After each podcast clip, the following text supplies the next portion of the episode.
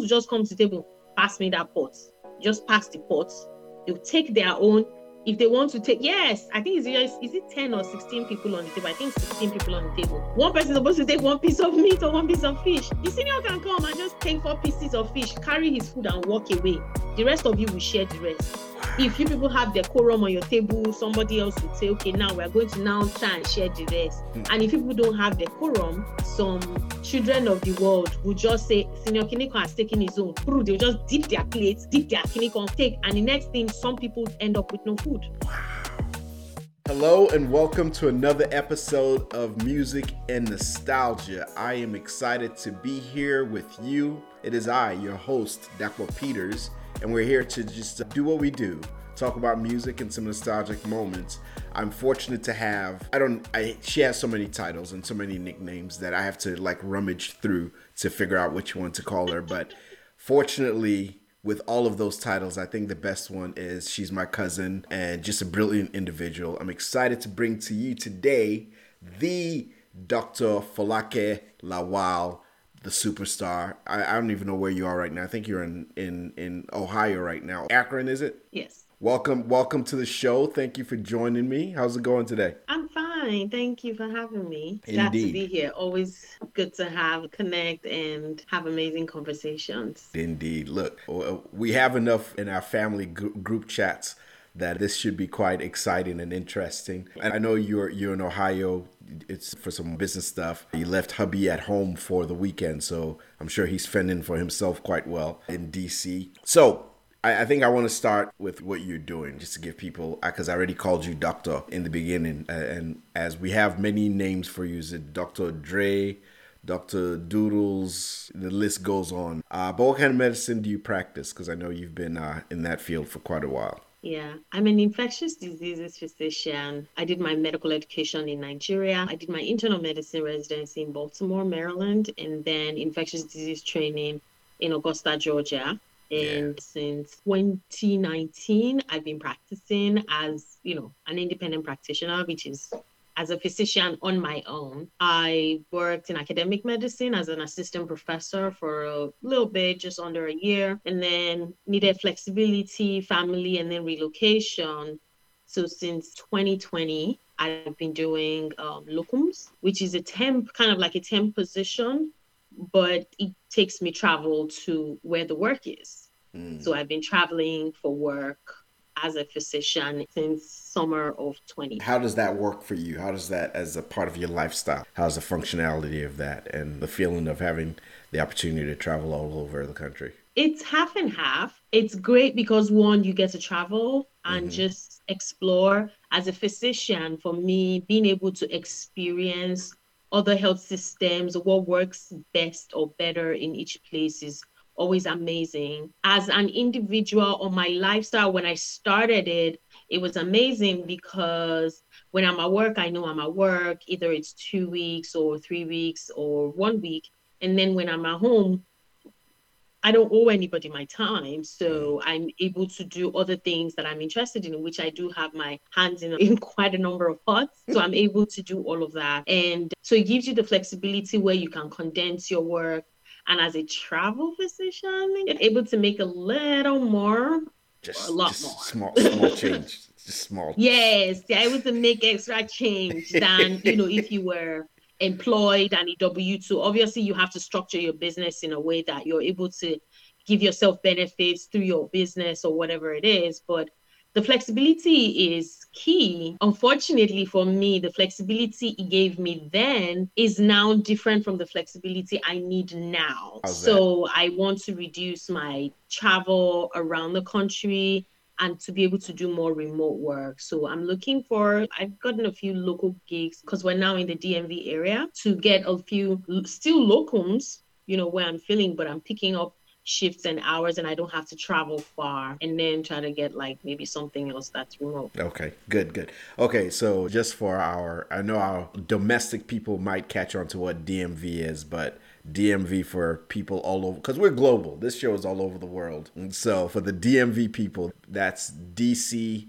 Maryland, and Virginia area in, in the United States. So how long have you been in the in the D C area? Now it's about, this is March, five months that I've been back. Yeah. I was, I was here for, I was there, because right now I'm in Akron, Ohio for work. Yeah. But I was there for about six years before I moved to Georgia in summer of twenty seventeen. And then we moved back in twenty twenty. Well, we enjoyed the little time that we got to spend with you while you were here in Georgia, even though you were, you were way down, way down there in the boondocks there in Augusta. It was far from everyone. Oh gosh, yes. I think we stopped through one time when we were driving from yes, South Carolina. Yes. By we other... went, what's the name of this place? Is it something Froggy Hollow, Froggy Tavern, or I, no, yeah, I don't Mellow know. Mushrooms? Yeah. Oh yeah, that's what it was. Yeah, that's what it was. Yeah, I was like, I don't even remember. I, I, all I know is we had pizza. Uh, Tina was happy about that. That's all that mattered. But yes, medical field. Out of curiosity, for uh, for those that might be thinking, oh, medical field. What drew you into the medical field? Like, what spoke to you as a child or growing up? Because I know medicine is something nobody just falls into and say, oh, I'll do medicine. You typically have a mind that this is something you want to do. Yeah. For me, I feel like it was spoken into my life. That is how I would describe it. I lived with my grandma for the, I think after I was one year, from like year one mm. to nine to ten years old before I went to boarding school. And she was in her, I can't remember, but she probably was in her like maybe late fifties, sixties then. I know grandma has like a little knee pain, a little yeah. back pain. And I would use rub and Bengay and things like that to massage her. And I think I lived with her. I was probably, I was the only grandchild living with her at that time. Different people would come at different times, holidays. It was always exciting to have everyone over. Mm-hmm. But I, it was me and her. And that was another thing that we bonded on amongst many other things. And she, in during one of those, that the first time she said it during one of those massages was, I take very good care of her. The way I take my time and massage, and that it just feels very good. And she believes I would make a good doctor, the way I take care of her and the way I take care of people. And I smiled and I laughed because she has this older brother who is a Doctor Malaki, and he's very well respected. So I, it was like very amusing and very nice that someone you love, you respect, and their word is literally like law in your life, says, hey, you're going to be good at this thing that this great person does. So I, it never left me. So that was like my first encounter. And I was just like, okay, so I'm going to be a doctor. I'm going to be a doctor. And, now, and then growing up, you get to secondary school and there are detractors, not detractors per se, but I don't read. Um, I don't want to say I was an unserious child, but everybody's playful. You know, everybody had their playfulness. I'm, ex- I'm extrovert. I'm extroverted. People know me generally as an extrovert. So you're playful, you're young. And I was smallish. I didn't have my growth spurts till I was like in year year one or year two college or university. Mm, yeah. So I was tiny. I had a big, fast, sharp mouth. Like everything, everything was uh, was extra. I don't know. Yeah, everything was extra about me. And by the time you're in junior school, which is like year nine, people are like, oh, that's when everybody starts deciding or starts committing. Like when we return next year, I'm going to sciences, I'm going to arts. And I was like, well, I'm going to sciences. And everybody was like, girl, you too playful. Science students are serious. You ain't serious? Like, you don't read? I pass. You don't read? Mm. Then I was like, it doesn't matter. I can do it. And then when people are trying to convince you, so they start layering the argument. So oh, yeah. aside the you part, I'm like, nah, the me is not the problem. And they were like, ah, but science class is very hard, though. Science class is very, very hard. See, this one that is always coming first, he's always reading. This one that is coming second, he's always reading. Ah, I said, I don't want stress for my life. So I said, okay, I think I'm just going to do art class because I, I was debating commercial class, which what they call it was like business related. I was like, economics is nice, but nobody has time for this accounting, okay? It's just not me. So I'm going to go and do arts, which is government, English literature. It was that literature that moored me because when we went to summer classes and they made everybody take all the you take everything and then at the end they test you to try to guide you. Right. They tested me physics, I, I dusted it, chemistry, biology, I dusted them. My teachers were happy. They now brought English literature. How did English go? I think maybe I got did I get three over ten or thirty percent? They were asking me, how Doctor. many killing points in a sonnet or something about a prose. Oh, and the problem was I never took those classes in junior school because mm. I wasn't planning on going that line. So I'm like, so when they were saying it, it was just flying over my head. I'm like, ah, this one that they say is hard is my jam, but this other one. So I didn't, I, I just, I didn't do well. And the guy, they were like, oh yeah, you said you wanted to do uh, art class, this into English literature. I said, ah, that boy, you are good at physics. Of course, it was like kindergarten physics, but I know at home in my house is like the mantra is everybody's doing a first degree, and the belief is that with sciences you can branch out and do anything. You can always pivot into anything or change or whatever. I think there was like a, or there is like a, my children must be doctors or study medicine that was going around.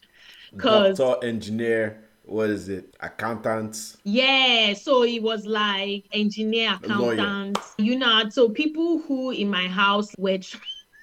This reminds me, I remember my youngest sister, they watch movies and then she'd be like, I want to be an ice princess. Even us, we're looking at her like. First go and get ice in Nigeria. And then the parents would be like, what? And then the, I think the ice princess girl also used like math to calculate and improve her spinning because it was like a ballet, whatever. And mm. she was like, oh, okay, okay, okay. I, I think I'm going to do uh, something, something engineering or whatever that that girl went for. We're mm. like, eh, that, that is that one, not the ice princess part. It's that other one.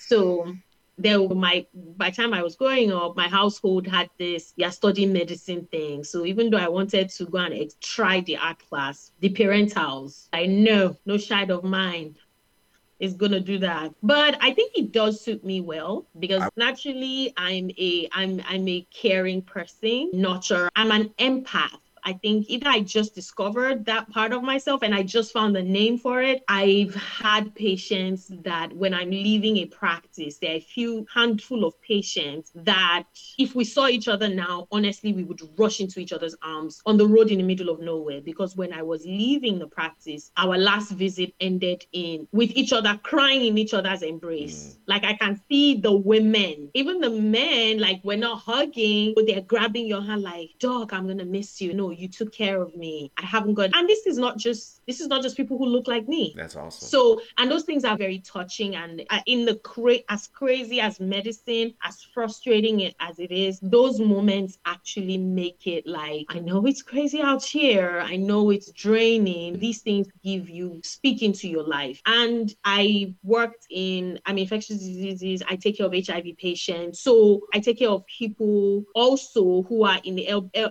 LGBTQ LBG, LGBTQ, I A P, I'm trying to say all the alphabet. Black women, black men, white men, old white men, because mm-hmm. you know how the spectrum is. Like older white male are like, they are conservative, they have their views. And then young black woman, you're like, shh. And then I'm a hijabi, I'm a Muslim, and I wore my hijab and it, it made no difference. Of course, I don't carry my religious beliefs into and say, don't do this, don't do that. If I'm right. telling you don't do this, then it's directly for your health. The community, and I've had patients also from that community who gave me glowing, glowing reviews. One person actually heard I was leaving and sent me an email. Like, I sent it to my husband and he was like, wow, you should bring this. It was like, in my ten years, you are oh, the wow. best doctor I have had in my entire life. And this, like, this guy is white, southern male, ginger hair, gay guy. Like, how oppos- how much more opposite could we be? So it's, it pains me because I'm trying to transition out of clinical medicine, mm-hmm. but I would definitely hold those moments close. And I would try to take that energy, that feeling, that service into what else I'm doing, because you touch people's lives and you just don't know how you impact them. Yeah. You, you, you said something um, a few minutes ago that I glazed over, but it just hit me that most people probably don't know what this life is like. You said you live with grandma and right about nine or ten, you went off to boarding school. Most people in America for sure would be like, what? At nine maybe or ten? Maybe British people, maybe people in England yeah, would yeah. get it a little bit. Yeah, of course.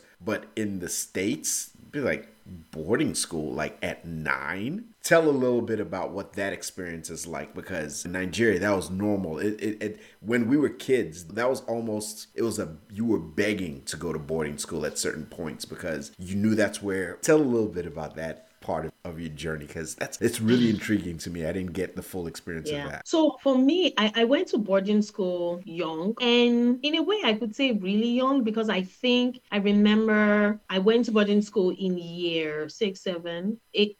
Eight in year eight, I had done G S S one somewhere in day school, and my dad wanted me to go to boarding school, so they moved me to boarding school somewhere in Ketuei Jiren Epe. It is kind of literally in between when you go on Lekki Express and you get to the point where you turn to Epe. I think turning to Epe is right, turning towards Ikorodu is left. It is in between that Ikorodu ex- that way to Ikorodu, somewhere in Agbowa, Imota, or whatever it is, Sha.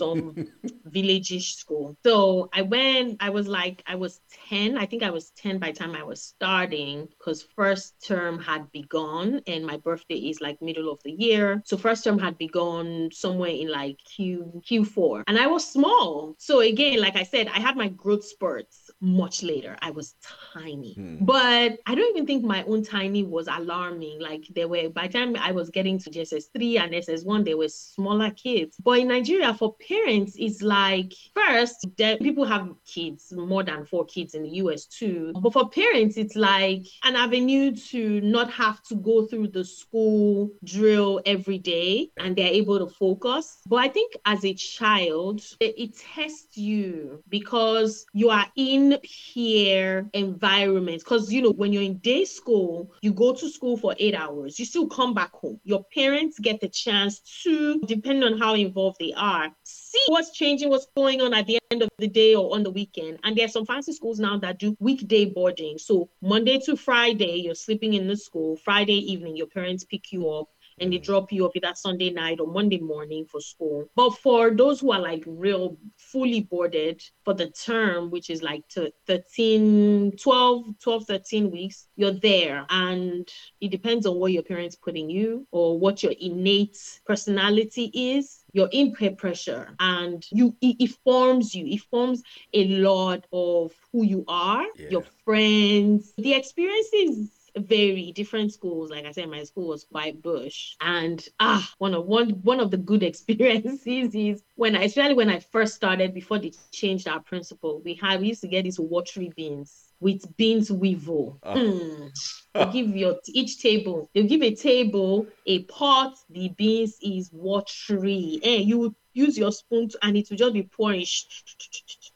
And you see your black beans weevil sleep swimming on top of it. Oh. And I think they would give us gari, or we would bring our gari, and you will have to use that gari to thicken it, you put it, and then sometimes they because they, they put you in eating tables, they distribute you. So there's half boys, half girls. It was co-ed for me. Yeah. Some are single gender, mm-hmm. but it was co-ed for me. And then depending on who you have on your table, if you have all these hungry, hungry seniors who are cheats, who don't care, they will just come. Some seniors will just come to the table, pass me that pot, just pass the pot.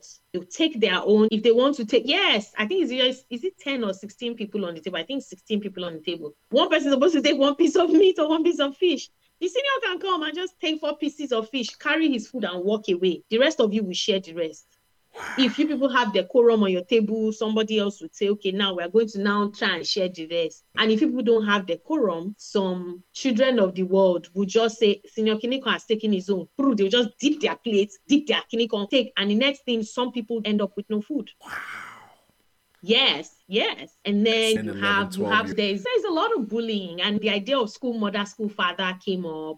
Mm-hmm. Or is there, and is really strong, where you have a senior that takes a liking to you. A lot of times it's a positive. There's been negative things attached to it. Seniors who use that to groom for some predatory things. It happens. But for the most part, honest, I don't actually I don't know about the boy side, even though I never heard in my school. Mm. Uh, but for the most part, like school daughter, school father, school daughter, school son, school mother, things like that was generally okay. And ah, if you get the protection of a senior, there are some seniors that nobody will touch their school daughter or school son. Mm. Nobody will send you stupid message. Me, my main school father was a very gentle person. Like he's nice. He was. I think because I have a sharp mouth, the, the female seniors didn't really take a liking to me. I don't know. Or maybe we just didn't click. Or maybe I just didn't find someone who clicks with my personality. Mm-hmm. But Senior Gbenga Giwamoye, very calm and kind. And his peers respected him. So even though they don't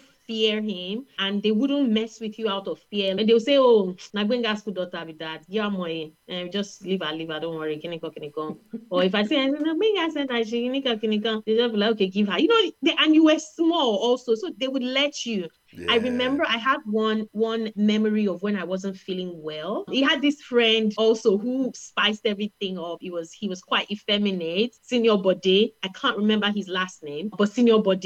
And he was very, he speaks, he's very dramatic, very animated. So he makes everything fun. And the two of them were friends, which was weird, like this very quiet, somber person. And then there's this very lively person, but they made a good combo.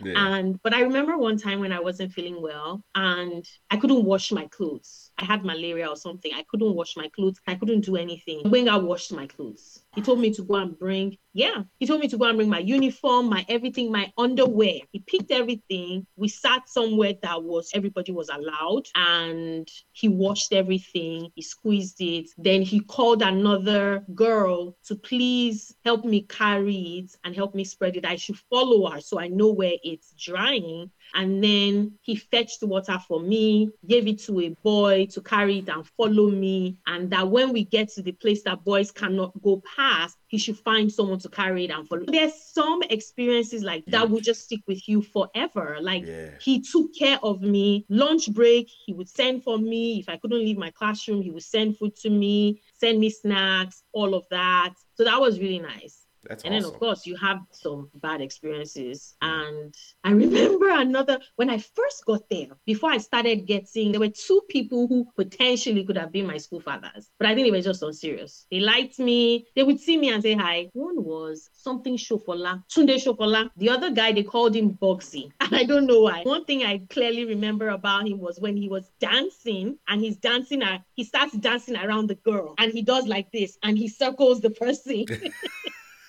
They called him on Saturdays. Is this yeah, Saturday nights? They we, we had like social nights. So everybody, you take chairs from the classroom to the hall. The halls didn't, the halls were bare, they didn't have chairs. Seniors, instead of them to go and carry their chair, of course, they'll just stand there. Then they'll say, they'll like, I don't like this chair, I don't like this, I like this chair, you drop your chair. So I went to carry my chair, chair, chair, scrawny little me. And then one big this and this way. When you're small, you're seeing all this, because now I keep thinking, how did those people appear really big? They appeared really big to me then. And they were like, you bring your chair. And I first of all paused. I looked at them. Like, how can you be asking me to drop my chair? I looked at them and they were like, ah. I said, drop your chair, go and carry another one. And I slammed the chair. I slammed the chair. I hissed and I stomped off. And then the guy, I think people would dare. I didn't know them. I just knew they were big. I knew they were seniors. But I'm like, this is bullshit. This is just nonsense. And I showed it. And they called me back. I think one of them, it was Tunde Shofola that called me back. And he was like, sorry, something, something. He just said something, something. That, eh, don't worry. And he tried to make nice with me. And I was just like, mm, mm, yeah, okay. Too late. Whatever, yeah. And maybe he was trying to get me to come and sit around them or get me. I don't know. I can't remember. But I, ha- I have that. But that was when I first got there. So I, it's an environment where it brings out like your personality, whatever values you've been taught at home, it really puts them to the test.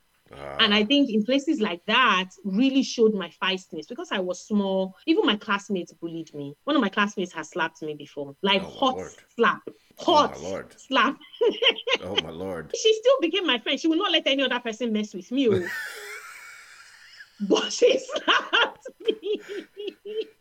She, she had to make we sure were, you guys we could hang. We were not even, I don't think we were in junior secondary. We were in S S. Yes, but so I was very small. But ah, as the daughter of my mother, if I cannot fight, my mouth, I shall tell you how I feel. I will oh, tell yeah. you. So for me, I think that really solidified that fer- very feisty part of me. In fact, when they were picking prefects, I remember somebody gave me feedback that they had in staff room one day that they wanted to make, they wanted to put my name in the ring for a prefect position because we had like senior prefects, male, senior male and female, senior prefects, labor prefects, Yafu prefect, time prefect, Kiniko prefect, whatever. And one woman came up. Funny thing is, thinking back, that woman, Miss Mustafa or Missus Mustafa, she also had a blah, blah, blah, blah, blah mouth. She was also quite lousy. And she was like, ah, that girl, you cannot put her name. I was like, mm, even me, I don't want, because when they are punishing everybody in school, prefects get double. Oh, yeah. I don't want prefects. I don't. I don't want. So let me just be cruising and be going. So it was quite an experience. I do have some friends that I keep up with. Very few, actually. Yeah, but it was quite an experience because you see things, you will hear things. Yeah. People do things.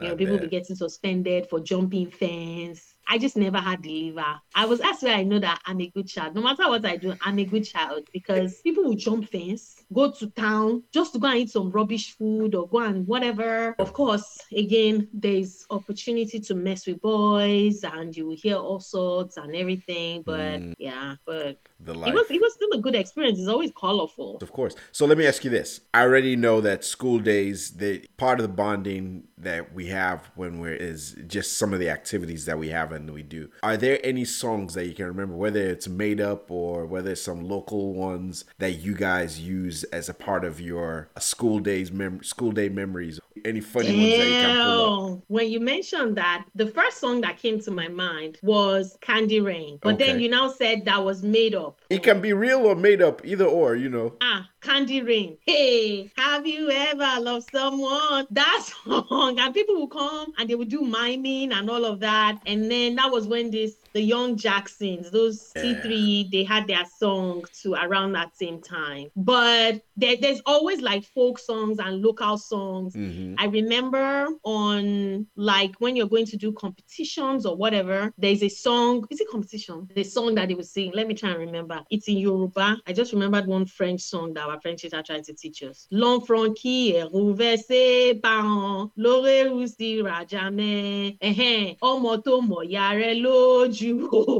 Like the child who eyes or disrespects its her, his or her mother, poverty and whatever will be your friend till the end or something like that. Yeah. So she changed, she translated it to French and she thought, oh, that's the only part I remember. Um, Mama, Mama qui a coûté pute bien, Papa qui a coûté pute bien, l'enfant qui est renversé par an. Lore Rustira Chapman. I remember that.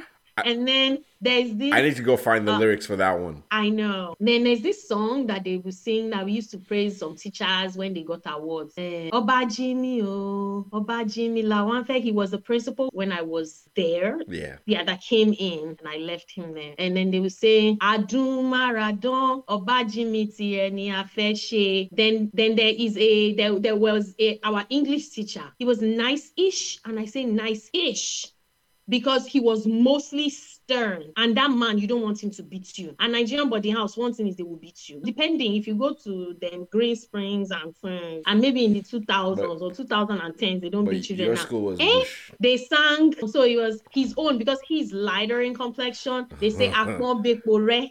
So for the dark guy, we would sing Adumaradon, which is the one who is dark and shiny, shiny. and glowy. Mm. And then Akon Bekore, the one who is fair, like right. oil, like palm oil or something like that. When so we were exercising, they would do, we would do their songs. Man, I remember one day, my class was, I was in S S two, and then there was a class that was in S S three. Mm-hmm. And there was this senior girl that was talks there there were talks about goings-ons. Mm-hmm. And I know that either Saturday morning yeah it was Saturday morning and people had heard whis- there were whispers that Friday night she was in a jiggy.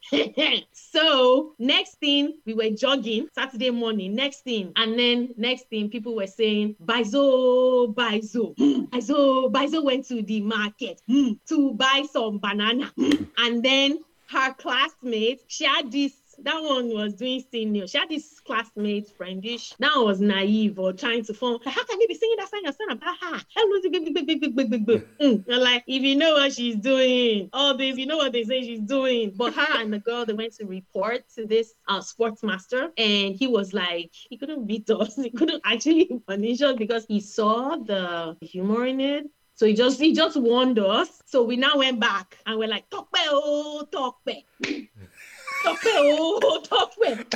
Change the words, but the meaning was still there. She didn't collect banana. so so that was interesting. There was some other There's some other song. We played football. Our school got into the finals of the Principal's Cup. It was very interesting, very interesting. But man, the... talking about the beating. Ah, I remember one teacher beat me. Mister Akowo. No, for real. This man, and the, there are different canes that they use. And mm. people who are in Nigeria would know this. Mm-hmm. There are some canes that look like they have a bamboo-like structure. You can peel strands. Malams tend to have it. And then there are some that there are some canes that are stem. All of them are stems of a tree, but there are some that are stems that you can see that it tapers out. And they're supposed to, so those ones usually have a dark bark, right? Mm-hmm. They're supposed to trim off the from the main stem. This Mister Akowo uses fat, thick, brownish canes. I don't know what in God's name we did. This man beat us. And he's usually in his lab, a Greek lab somewhere, whatever. Never really interacts with like men, everybody. Mm-hmm. For some reason, we crossed his path. Hey, this man beat me. I remember my hand. I don't even know how come I don't have a scar. I know that he wow. beat me. And one of the the stem shootouts or something mm-hmm. pierced my hand and tore open a part of my palm that for a while I couldn't straighten my hand. Oh my goodness. And someone, yeah, and someone had to tell me like, no, you need to start straightening, otherwise you would have now what I now know as contracture. And nothing happened to him. Nothing happened to him. My parents came, and different people react to things differently. Mm-hmm. What me I shall know, shall is that if my mother had heard that, somebody's going to die. But my mom didn't hear. So we'll leave it at that. Nothing nothing really happened to him, but the beatings, the beatings. I yeah. remember the teachers, different. They all had different personnel. I don't even, like a lot of them, their names and their faces are coming to mind. The economics teacher, the business studies teacher, the one who tries to form like, hey, I'm nice, but if I beat you, if I discipline you, and everybody's, oh God, beg. We know the people where we they fear. um, but it was, it, was a, it was a good experience. It was forming. So I know, yeah, I remember... going because I didn't go to boarding a Nigerian boarding school, so I didn't have a lot of those experiences. But I remember when I would be finished with my school in Jos, I'd come to Lagos, and then we'd go to school, like summer school in essence, with with with a day school, so that we we were getting school year round in essence. And I remember the second or third week I was at this one school, I because obviously because I wasn't a regular student there, me and my friends, we didn't have uniforms. So I remember we had to we had to go in our regular clothes, and we became like targets immediately. I remember this one guy, Senior Shegun, was it, like he was this short, bow-legged guy, but he was one of the feistiest people out there. And for some reason, we be, we were in, I was in his sight lines, me and one of my friends, and the both of us were in the same class. He was a senior, but he found his way into our class and got us in trouble that, that we had to be caned, and it was one of those canes, really flexible, bamboo-like, real skinny, but you can you bend it and it won't break. Woof, woof, woof. Yes. And I remember putting my hand out, and me, I don't like any kind of beating. So like I stayed away from anything that would cause it. But when that day happened, I remember it told us to kneel down and extend our hand. I took my first, I took my five licks. And I remember looking directly at the teacher the whole time, just not yeah, blinking. And he was just looking at me like he got angrier with each stroke. But because I was so annoyed, because I knew I had nothing to do with what they were saying, I was annoyed. And for the first time, I didn't break, and I just kept staring at him the whole time. And the only reason he stopped is because I knew that he knew the principal and my mom were really close friends. So he could only, what was, I guess he stopped because that's logically fair within the parameters that he can defend himself. Like, yeah, I was disrupting class. And when that happened the whole time, I just kept, I remember I just stared at him the whole time. Now, after I left, I was looking for Senior Shegun. I was like, let me find, not like I could do anything because, again, in his territory. But I remember I just felt that rage. I wanted to find a way to to revenge. And every year I would come back, I'll be looking for the guy. Obviously, as a senior, he was gone. But that was, it was in me. I was like, if I see that guy today, today, yeah. twenty twenty-two, I'll remember him. And it just, I never encountered him after that. But that was one I was so enraged about. So that those beatings, my yeah. mineral experience, I was yeah. always so annoyed at, at it. And it just, it never rolled well with me. So it, when I would see or hear people getting beatings, I'd be like, why? Mm? Yes. yes. In so, fact, talking about like remembering a senior, I just remembered one senior, Bosse Akingbala. I don't. I shouldn't be saying people's names. Maybe. Yeah, you yeah. I, I was like, you're spilling all the tea today. Like everybody. Will, I will... know her name was Bosse. She was maybe a year or two years my senior. She was mean ass. They made her sports prefect or something. Saturday morning, we're supposed to go for jogging. If you sleep five minutes past, she will come into your room, pour water on your head. Just, oh my she goodness. was just reckless. Oh. Like, I remember one particular Saturday that she just, maybe I wasn't feeling fine. I don't even know what happened, but she sha came and she just messed with me. The funny thing, when I started year one, which is how I didn't like whatever her, but life just humbles you. And in Nigeria, it's not, it's not like the U S where you want to go to college and you get into college as you leave high school. Yeah. This one is jam and is if you get admission. So mm-hmm. I, funny thing, even though I didn't get into college or university the immediate year I got out, I waited a year. I had a gap year-ish. And she had graduated a year or two before me. I think two years, in fact. We were on one hundred level line together. Oh, my gosh. We were on one hundred level line together. And I was just like, look at God. But again, I'm a good child of God. And I was still tiny-ish. So I just saw her, like, and everybody went their way. And I was in line for medicine. She was in line for some other thing. So uh, by Nigerian standards, medicine hmm. is at the top of the line. Of course. of course. So I was like, I don't need to I don't need to say anything to you. I don't like just me being here with you on this line. One, two, me being on the medicine faculty line and you being in some other line. Girl. Yeah, you're much I, taller I than her at that to point. To you. You see me, I see you, and you see me, see you. That's all. Your growth spurt happened at that moment. yeah.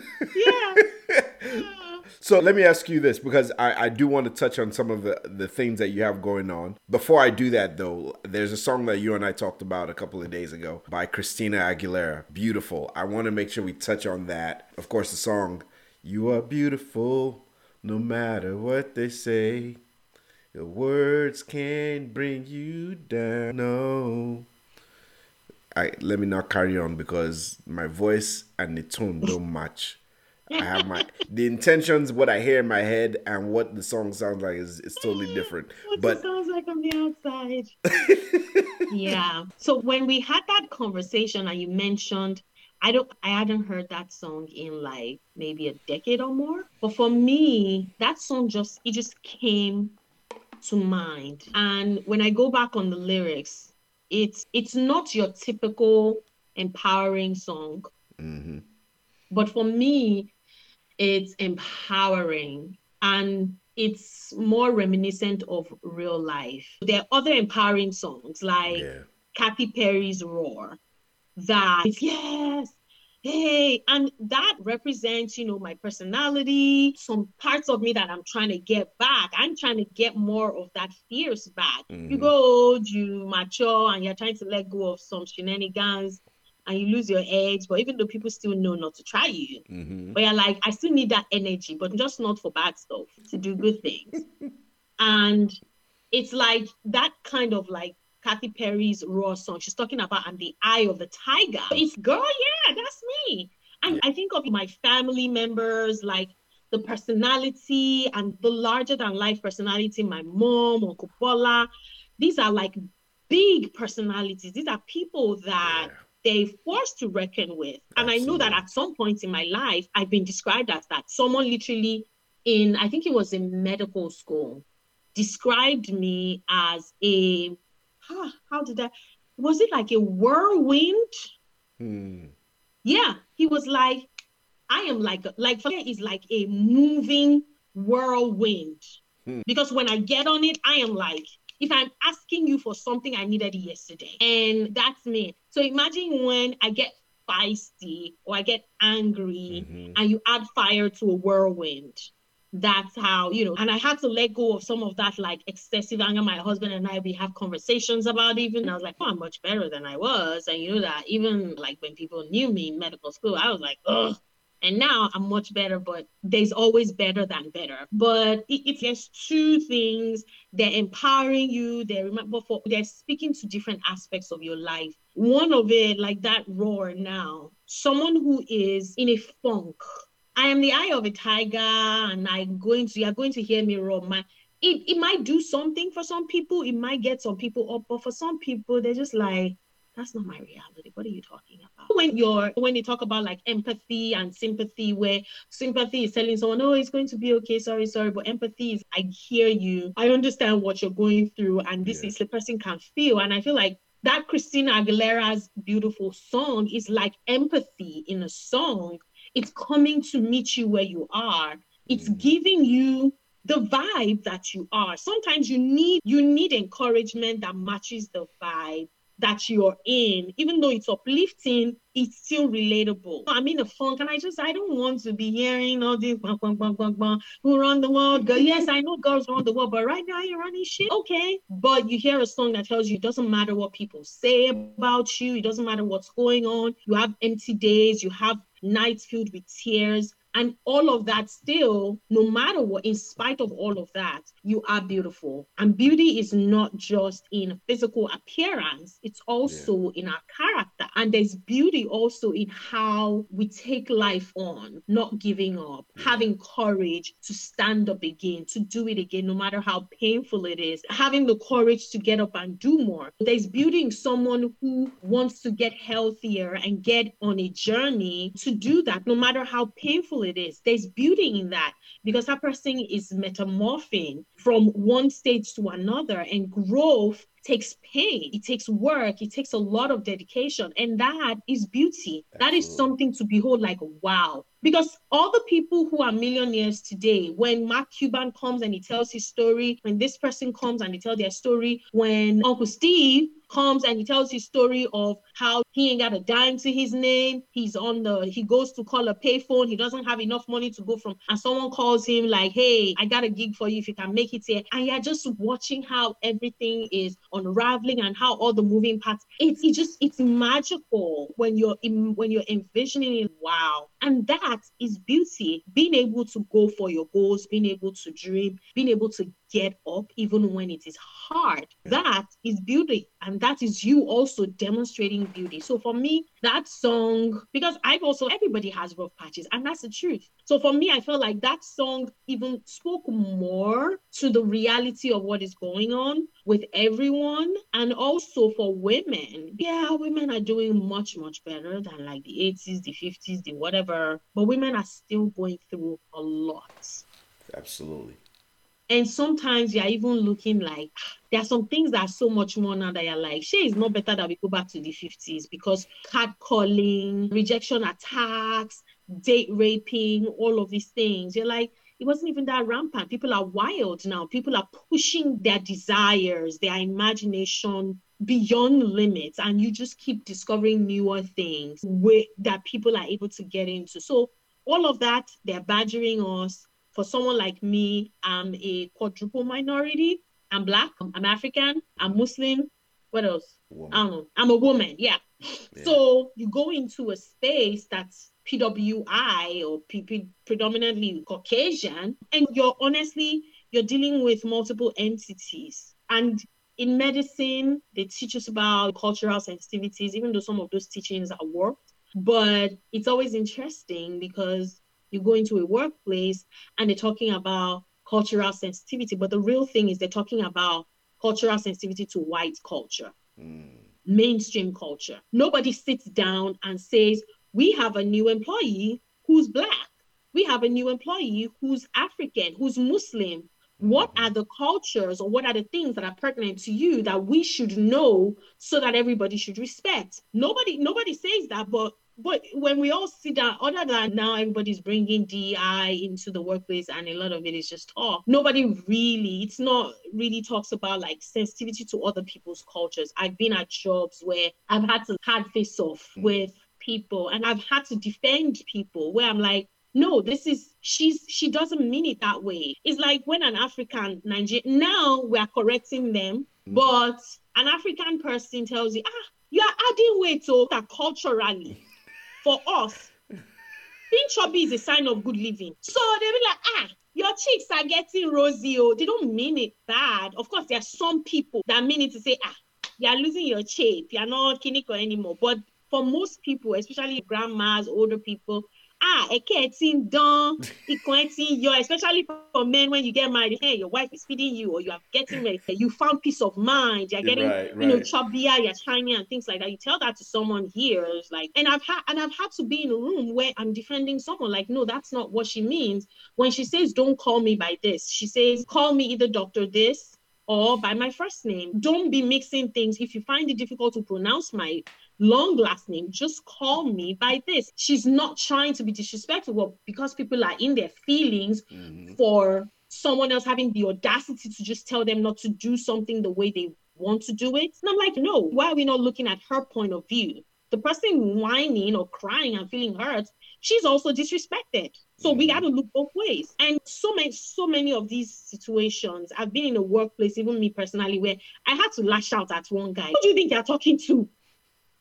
Because we're in this job, you'll be taking admissions. I work as a doctor. I was working some night shift, and that is lazy. Everybody knew. The funny thing is, everybody knew him. Everybody talks like they mention his name. They tell you, ah, be careful when you're clinical with this person, no. And I'm like, I'm not going to let you be giving me rubbish because it's more unnecessary work. And but the work is not even the issue. Is patient safety. Absolutely. You have to fight for your patient and try to get things done for them safely. Mm-hmm. And be- when you push back, this guy gets nasty. And he started telling me one day about and how, how, Shemi, I shall know that people don't like me in the E R. Ah, why? Money. Hey, this one does not know who he's talking to. I let him. The good thing was it was on speakerphone. My colleague was listening. Said, eh, people don't like me. That when when they, they, they find it difficult to work with me. Of course, that's mm-hmm. the word they use for black women who know their shit. Uh, they find it difficult to work with you. He was talking. I said, first of all, I'm not here to be liked. I'm here to do a job. Number two, I don't remember being told that there's a spokesperson for the entire E R. Mm. You are not a spokesperson. You are a grown adult. They are grown adults. If anybody has an issue with me, they should talk to me or they should talk to my supervisor. I am open to constructive feedback. But you will not come here and try to tell me, people, are we in high school? Who do you think you're talking to? He's that a- day, I was livid. I was shaking. When I was done with him, I swear to God, I swear to you, when I was done, I had to say my night prayers. I prayed Ishai. I stayed on my knees. I was shaking and I cried. Hmm. Because even though I gave it to him a little bit, I didn't give it to him the way Ah, my Isaleko body wanted to give. I wanted to rip. I wanted to eviscerate him. And that is part of the cultural sensitivity that as if I were in Nigeria, you will not talk to me like that. And if you talk to me, I will give it to you back, boss. Let us take it to the C M D. I will tell them he has no right to talk to me like that. We understand how we talk. But in America, even though everybody knows that what this person did is egregious or whatever the word is, right? Egregious. Mm-hmm. They would still tell you your reaction is overboard because it falls outside of the limit of their norm. The typical yeah. Nigerian person or the typical African person on the phone with a family member at work, imagine you get a call from Nigeria and you're at work. They'll be checking in on you. Are you okay? Oh, yeah. Is she having me someone? We mad aggressive on the phone. We like and we, that's and that's we love. Loud. Yeah, exactly. And, and they don't love. They don't get us. So you you just you just have those. But that night I just prayed. I said, God, get me out of this situation. Get me out of this job. And God came through because when I was now leaving, I said I was leaving. The my my supervisor was calling me, and then the regional clinical was calling me. And what can we do to make you? The only thing they could have done was to fire that guy. And he, it ain't me. The guy had been there ten years. He, everybody has an issue with him, but you will not fire him. So why is it me? Right. And I told my director, because he's Desi culture. And I was like that. Culture-wise, there's a clash. If he talks to me some type of way, the way I would respond, everybody's going to take it like, ooh. Mm. I said, so I can't keep taking and keep swallowing, whatever. We had that conversation. Having those experiences are interesting. So as a woman who you're visibly Muslim, some people don't like you because you're Muslim, some people don't like you because you're Black, some people, all of these things. And the thing is, the intersection of it all is we all got shit going on. For instance, Kamala Harris, when she was campaigning for president, one of the things I loved about her campaign was we can hate each other that you are migrants, you, you got scholarship, you, you are getting free money, you, you, you get privilege. But at the end of the day, when we are going to bed, we are worried about how we're going to pay our bills. Yeah. We're worried about our health. Mm. We're worried about our children. We're worried. So whether we like it or not, no matter what, we have commonalities, and those are actually those are those things don't change. Right. So right. Whether I'm Muslim and I'm dealing with a white woman, white women also have the things they face. Maybe I have additional layers, but it doesn't change. It doesn't change what she's facing. Christian woman, it doesn't change what she's facing. So for me, that song speaks to the reality of there's this baseline. It's just this baseline sh- that we got to deal with. Mm-hmm. So having that kind of thing on days where you're not necessarily on your high wave and it rides you down, those kind of things, they remind you there's always a home there. They match your mood, but it gives you positive reinforcement. Like, it don't matter what's going on. Mm-hmm. You're good. You're yeah. worthy. You're strong. And you're beautiful. And then when you take that, you breathe, you take one step out, then you can go and grab the Katy Perry's and the Beyonce's and now use that to bang, bang, bang, climb up, you know, climb up your wave. Yeah, yeah. I, I love that you bring that song up, Beautiful, because it actually has me thinking of Tinu, my, my, my six-year-old. For the last, I don't know, maybe three years or so, I've noticed that she'll say things that it's, oh my goodness, you're so beautiful, you're so pretty, you're so gorgeous, and she'd be like, no, I'm not. And at first I thought she was how kids at a certain age, they whatever you say, it's opposite day, and they want to disagree. So I was like, okay, that's probably what it is. But then I noticed that it was real persistent, and we live in Gwinnett County, probably one of the most diverse parts counties in all of the state of Georgia and in most counties across the country, really. And but that was something that she was persistent with. So I remember a few years ago when Beyonce came out with a song with oh. Brown Skin Girl, yeah, with yeah, yeah, we even have hoodies that I need to even start back selling. We were we made that for her birthday. Remember, I remember because it was still in the middle of the pandemic, so we made the shirts and mailed it out to all her cousins and friends, and we did this virtual birthday party, and everybody loved the shirts. They're like, oh, where can we buy it? The moms were like, why don't we have it? So we like ended up making, because I was like, I can't afford to be giving all of you people free shit. Yeah. So I printed up a, a few, sold it, and then folks were asking for more.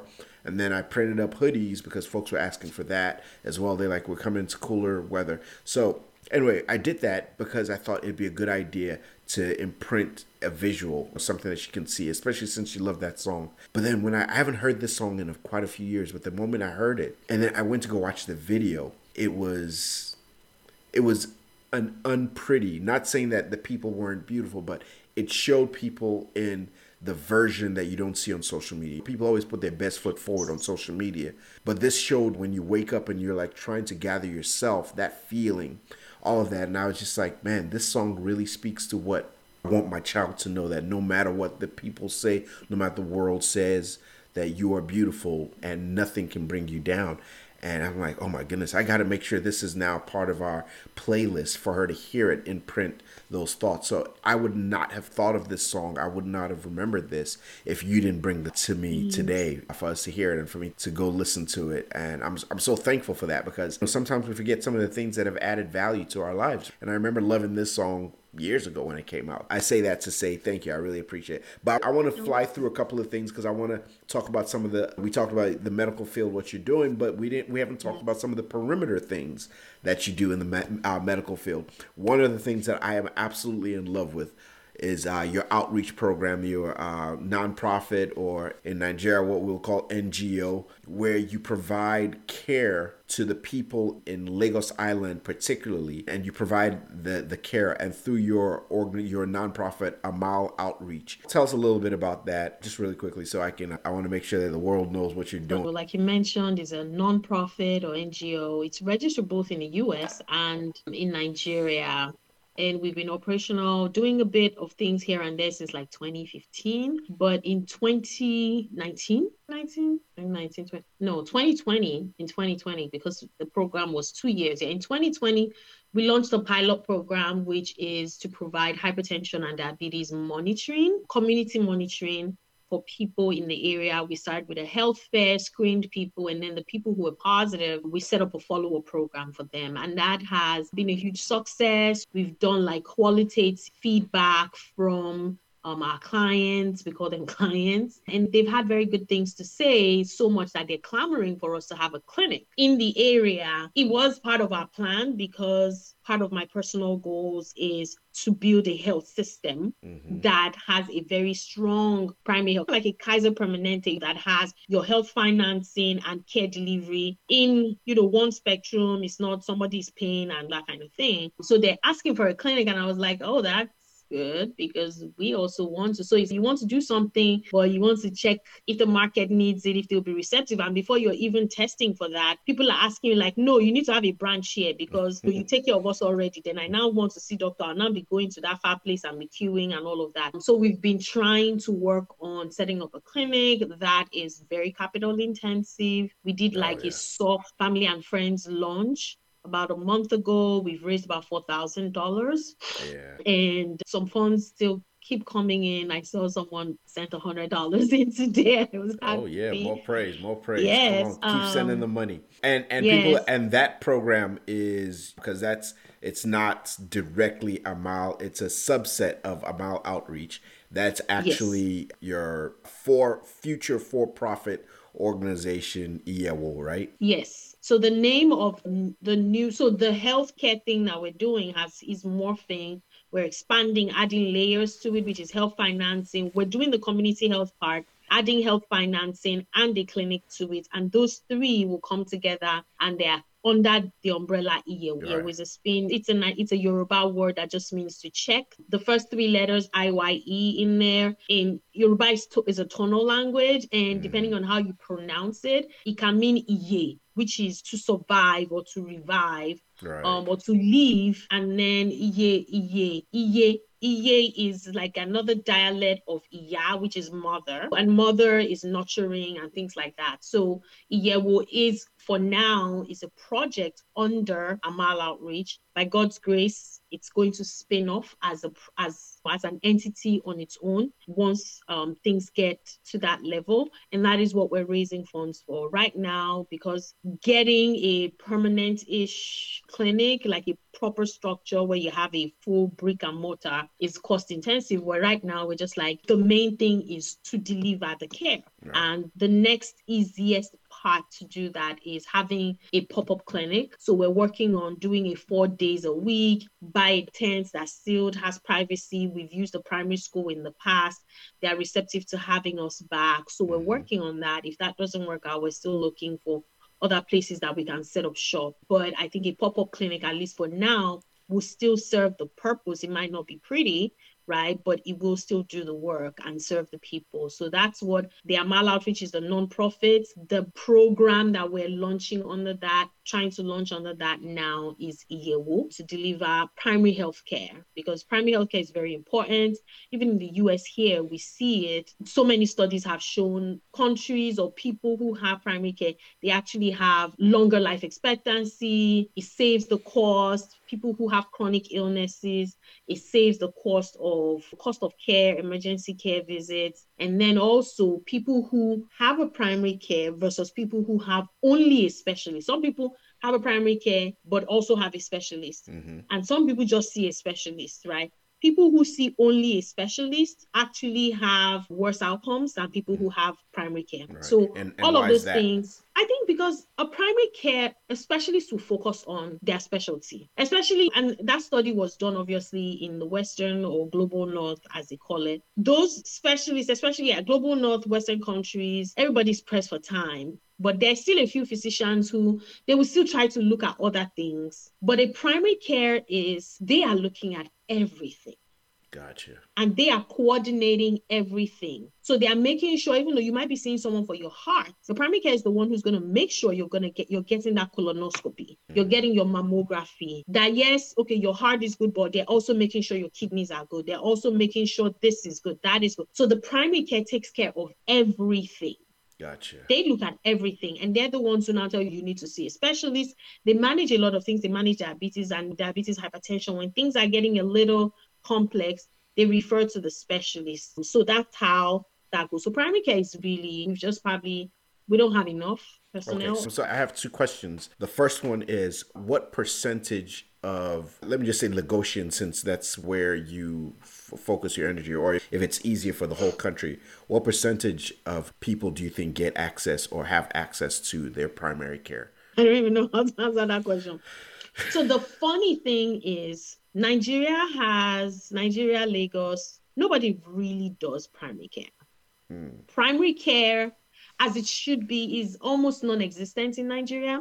Mm. There are components of it that are active in different places, like, especially when it comes to immunization, at least the country has tried in solidifying childhood immunization. But honestly, outside of immunization, a child, children in Nigeria don't get any scheduled pediatric visits. Mm. You go when something is wrong. Nobody's checking milestones. Nobody's checking that this child is not reading. There's nothing set in stone. Now, for probably people who are relatively maybe a little more affluent or a bit more, they have, they go to private hospitals. Even those, honestly, they might see the doctor a, a few more times than the average person who uses a public hospital. But even them use the pediatrician when there is a problem. Mm.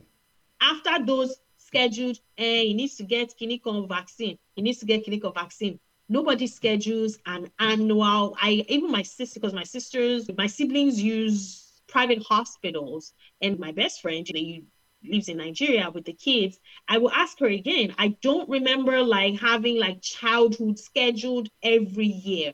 Forget about adults. Who it was with the influx of this. New companies like India, this Indian company, Mercure, in whatever years ago, twelve years ago, one of the big hospitals in, one of the big hospitals in like on the island, in Lagosians, we follow trends. So of course, maybe day to day, we're looking at money-making avenues. So they will have, oh, this package, diamond package, clinical package.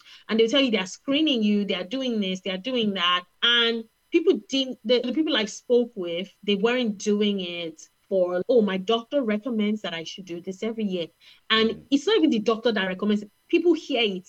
Ah, my friend, Kiniko's mother went to this hospital and got this done. Ah, me too, I'm going to go. Uh-huh. They will now call. Ah, you have this package, you have this package, you have this package. Uh-huh. Okay, give me this package. That's what you can afford. Or maybe that's what your friend did. Or you want to outdo your friend and you do the one higher. It's not a doctor sitting with you and saying, this is your health status. This is what you need. And that's what primary care is about, because there is age and age, gender, and risk targeted or risk specific mm-hmm. screenings. Because you and I who are late thirties, early forties, there are things that we should get done. For me as a woman, there are things that I should get done. I should get a pap smear every three to five years, depending on the test I'm doing. I should get it. And when I'm getting to an older age, by the time I get to fifty, you should get a colonoscopy. So imagine a fanciful fifty-five-year-old woman who has money in Nigeria. Nobody's telling her you should get a colonoscopy. People are dying of colon cancer in Nigeria. I had a professor in school who died of colon cancer. So primary care, as it should, is almost non-existent in Nigeria, and it takes care of a lot of problems. Of course, our people have, I call it divergence of ideas and beliefs with healthcare, because we have this thing of, hmm, I was feeling fine. I go to the doctor now, they'll find something.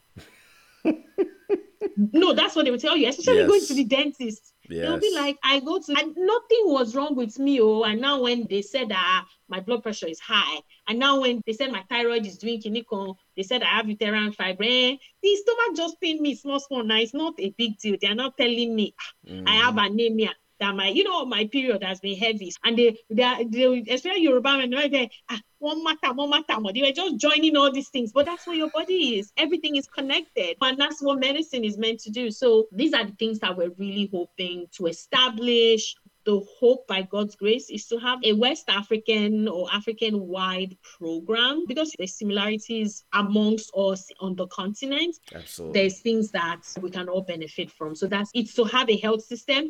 Honestly, my goal, and speaking it into the universe, is to have, when, when they talk about Cleveland Clinic, when they oh. talk about Mayo Clinic, mm-hmm.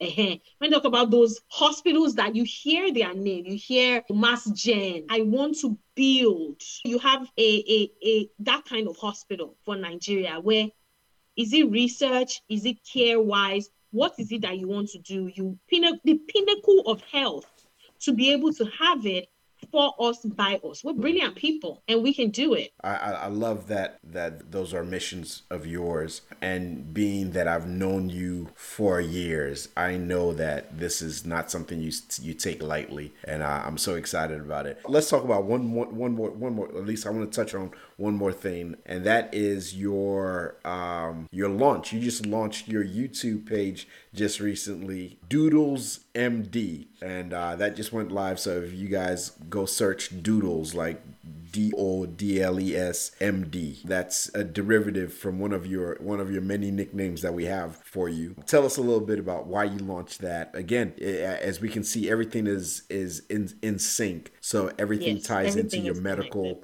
World, just to show that this is a real deal for you. It's not a job. That this truly is something you care about deeply. Yeah. So what gave took me to the point of that light bulb of I should do this? One, I am a talker. Two, I'm an educator. It's like I interact with people, and people have given me feedback whenever, especially when there's a problem, when you're solving something, when you're doing something, like there's there's a teaching, it's there's a teachable thing in everything that you say or you do, and you do it so you use analogies, and I understand you. When people ask me medical questions, I believe in breaking things down simply into very simple things, because what I noticed in my practice, again, the journey is, and I noticed in my practice is many of my patients, I would take time to talk with them. First of all, you connect with people. As a human being, you show empathy. I've had patients who, they're low income, they live in places where they don't have Target, they probably don't even have a Walmart, so far from talking about Kroger's and things. So they have those, uh, they shop and save. Uh, what they call those stores where all you get is like frozen stuff, one dollar fifty frozen stuff and all of that, and they're struggling with their health, and we got to sit down, and I'm like, ma'am, you can't keep drinking pop every night. But guess what? The tap water is not good, and pop is cheaper than bottled water. So what are we going to do? And and we have these conversations, but and I, I'm just like, I know that she's hard, but how can we do it? And then you're sitting down with people like, okay, maybe you need to buy a water filter. Some people don't even know anything that there's a water filter. Then buy a water filter, you can connect to your tap, mm-hmm. or you can buy a jug. And then I'm like, okay, why don't you buy a water filter jug? That's cheap. You can flavor your water by buying some mint leaves, or slicing or squeezing some orange, or slicing some watermelon or pineapple, mm-hmm. or something to flavor it. And like, oh, okay, I'm, I'll try that. And you have, you, I realized that you have conversations with people, you explain it to them, and they're like, oh, nobody ever told me like that. Mm.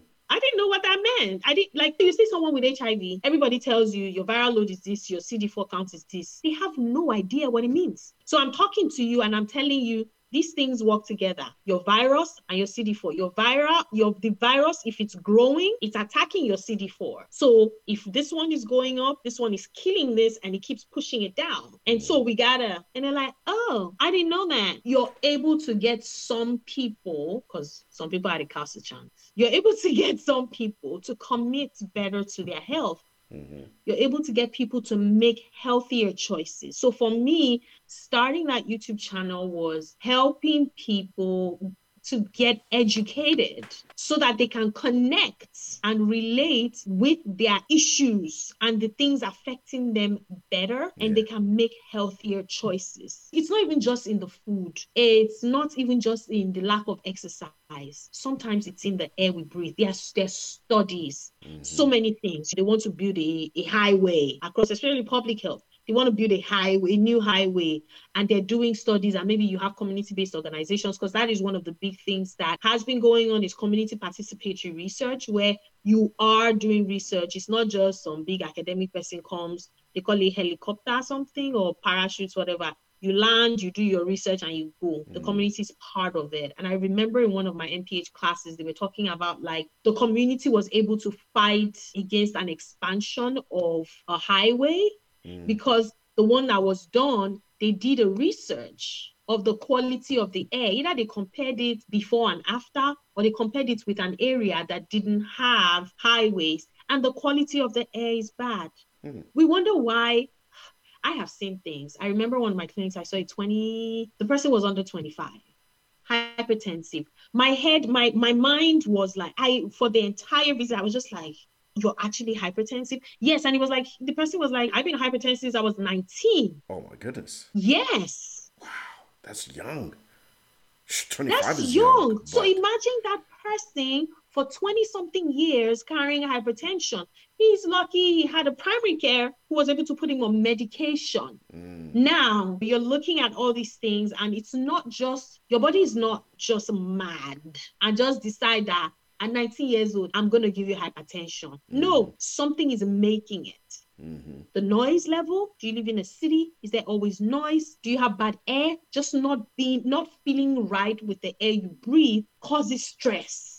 Yeah. Your body releases cortisol, and it continues to release cortisol. And so you see people are stressed. They are fat, we're abusing them, that they are gaining weight. But it starts with where they are living, the amount of job, the amount of sleep, how much they are earning. They keep worrying about rent. They are not eating good food. Like, it's a cycle, and it's, people cannot catch a break. So sometimes helping them understand, like, I see you. And sometimes you're even telling them things that are feeding into that mad cycle that they didn't even know. Yeah.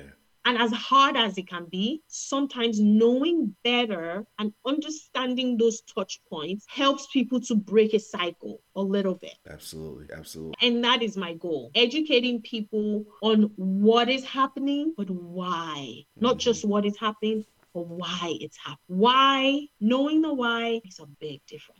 Mm-hmm. Yeah, I know I've called you many times, like, Doctor Doodles, what's going on here? I don't understand. What does this mean? Shoot, the other day we were talking, and I, I just break off into incessant coughing that you were like, you broke down. You're like, where's it coming from? How's it feeling? Do you have this? Take this, that. And, and as you can see, I'm not holding off any cough right now. So I've gotten better over the past three days just from our conversation. So I know it'll help. I know for me, whenever I go to my doctor's appointment for my annual, they'll take my blood pressure, and the number will show up. And then But then there's no emotion behind it, like high or low. So they'll just say, okay. And they say the number, and I'm just like, is that good or no? And they're like, oh, no, that's good. I'm like, okay, because you didn't give me anything. I was like, maybe you're nervous. I shouldn't have to ask, is that good? Yes. And so she'd be like, no, no, you're. And one one nurse, whenever she, te- she was like, for the last six years, every time you come in, it's always good. I was like, I don't ever remember. She's like, yeah, but every time we talk, you ask the same question. I was like, I just want to make sure. She's, you're good. I was going to tell the doctor anyway, but you're good. But it's funny because now I'm like, oh man, I can now plug into your show, and I'll be sending questions like, um, my friend wants to know about... So just know I am my friend whenever I say my friend. If I'm asking for a friend. So yeah, I'm I'm so glad that you have all of these things going on. Not to talk about you and hubby just working so well in, in tandem and a lot of the projects that you have going on. So Kola, this is my shout out to you, bro. I know you're holding the fort down in, in D C right now. But yeah, no, I, so I'm excited about that. I love the fact that you touched on some of these songs. I told you earlier I had two questions. I only asked you one, but in the middle of your response, you actually answered the second. That's why I didn't answer oh, ask okay. a second question, because I know somebody's probably watching like, you only asked one question. I know she answered. But yeah, no, I love the fact that we were able to to chat about these things. And true transparency for those of you watching, this is a repeated recording because Doc and I recorded and somehow I messed up the recording. So she was gracious enough to come back and join me to re-record a couple days later, which I'm so grateful mm-hmm. for, because uh, we know you're already out of town doing God's work wherever you are. So thank you for joining me again. Did you have any... Oh, where can we find you on social media? I know we talked about this earlier. Do we find you at Amal Outreach on Instagram or... the other one? Doodles M D. So my nonprofit is at Amal Outreach. That is A M A L Outreach. Together, one word. We're on Twitter. We're on Instagram. We're on Facebook. And then my health education platform is on YouTube. I have a YouTube channel. Oh. Hey. Yeah, and yeah. It's called Doodles M D. Mm-hmm. Doodles space M D. And it's a spin because you've been calling me Doctor Doodles, but we decided to put the M D so it's not confusing. Like, what kind of doctor I am? M D. But we'll probably provide a link because when you Google Doodles M D, like the first bajillion thing is poodles and cute dogs. And it's very cute, but I'm like, I can't find myself. Yeah. But yeah, definitely yeah. when you go to our Instagram page, Um, or our Twitter handle, you would find our YouTube link there. Doodles M D, D O O D L E S, M D together. And that is our Instagram handle. And the one on Twitter just has uh, underscore, yeah, at the end, because somebody okay. has taken Doodles M D. I'll make sure I, in the, on the screen, I plan to tag your Amal Outreach on this mm-hmm. video so people can see it, and hopefully we'll be able to link back to everything else from there as well. Yes. I'll try to put some stuff in the comments below, but I appreciate you joining me. Thank you for sharing your time with us in the music Thank and nostalgia you. community here, because we got to go down memory lane on a few, quite a few joints, but I'm definitely hanging on to Beautiful. It's going to be on my rotation, because I, I really appreciate it, and I will certainly be rocking to Roar, because sometimes after we have woken up, then we can roar. So we'll definitely yes. be doing that combination of songs. Thank you for joining me. Guys, I appreciate you continuously being a part of the music and nostalgia community here where we share love. I appreciate your time and your attention. Just remember, share this, comment, do everything, subscribe, make sure that the world knows that music and nostalgia exists so they can join you on this journey of beautiful memories. So remember, whatever you're going through, that no matter what your issue or challenges are, the joy is always in the journey. So let's keep living. Thank you guys for joining me. Take care and goodbye.